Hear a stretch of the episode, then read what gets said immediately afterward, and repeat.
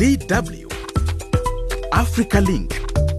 Official COVID 19 infections across Africa remain relatively low compared to other continents.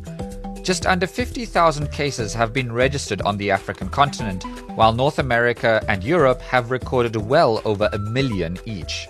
Still, African governments have imposed lockdowns and shut borders.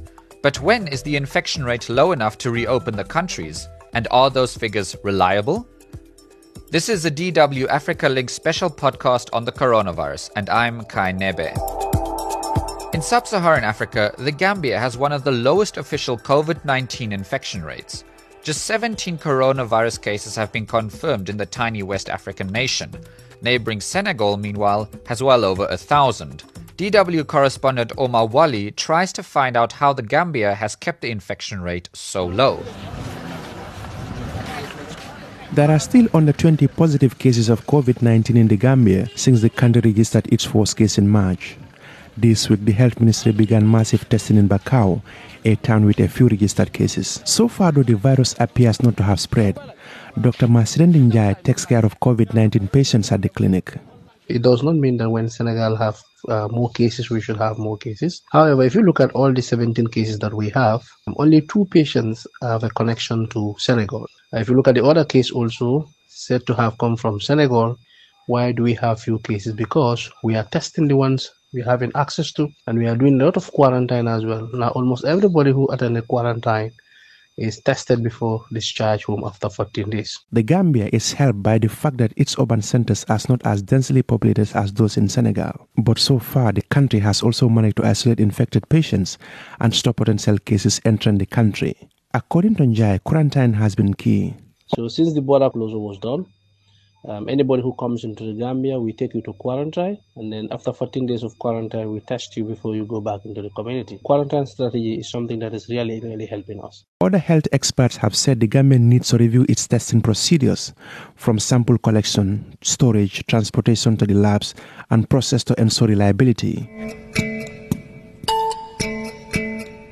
The Gambia is not an isolated case. At the bottom of the continent, South Africa has the most COVID 19 cases in Africa. But neighboring countries Namibia, Botswana, Zimbabwe, and Mozambique have under 200 cases between them. Namibia has recorded just 16 cases since the pandemic began. DW correspondent Anna Salkeos has been watching events unfold, and she joins us from Windhoek. Um, it is the first time for Namibia to experience a crisis, especially after independence. It's new to all of us. It's new to the public, to civil servants. It's new to government. I would say in the beginning, of course, there was a lot of panic, but I think there is more calm now. Namibia imposed a lockdown soon after its biggest trading partner, South Africa, locked down.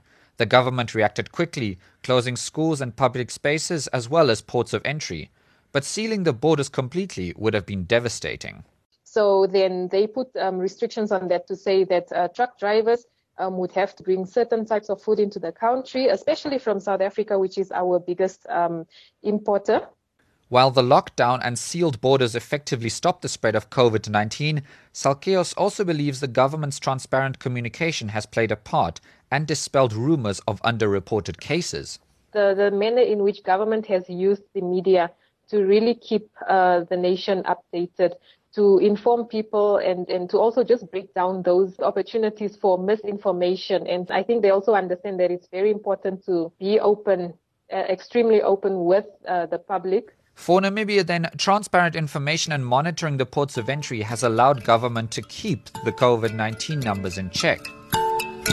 Dr. Ahmed Ogwell is the Deputy Director of the Center for Disease Control, or CDC, in Addis Ababa. He is not surprised some African countries have significantly lower numbers than others, even if they are major trading partners. So, the different numbers uh, in uh, COVID 19 cases in neighboring countries really point to um, the way, the pattern of travel um, that uh, a country has, particularly connections with the outside world, and also the pattern of travel within the country and the measures that governments put in place and the stage at which those measures were put in place. Having accurate infection numbers is nevertheless vital for the Africa CDC. It allows the organization to plan for the ultimate reopening of the continent. Dr. Ogwell says tests carried out by the Africa CDC mirror the numbers reported by governments. We have provided countries with um, uh, the necessary test kits so that they can be able to do uh, what is required of testing. We have trained countries to collect samples properly and provided uh, sample collection uh, material as well. Um, we receive numbers of um, that were tested, and out of the numbers that were tested, we receive also the numbers that have turned positive. But it doesn't change the fact that more testing is necessary. And uh, across the continent, uh, we are reasonably um, uh, confident that it's giving a picture of what is really going on out there, where we intend to test 1 million Africans over the next four weeks and uh, 10 million over the next 24 weeks. This expanded testing, and we are providing the test kits that are required. For him, though, it's not just the number of infections that is important, but where the infections are. You can have numbers, but they're very well defined. Um, but you can have few numbers, but they're spread out across the country.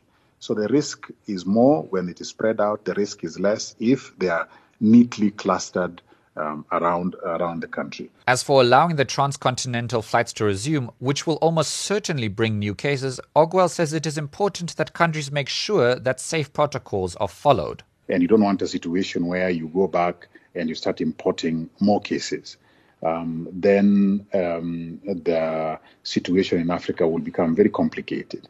So, as part of planning, it is not opening up all the airspaces at once. It has to be graduated. It has to be stepwise. While some African countries have had few COVID 19 cases over a sustained period, it is not yet safe to reopen borders. The continent still lacks adequate resource to fight COVID 19 should Africa become the new epicenter of the pandemic. This was a DW Africa Link special podcast on the coronavirus.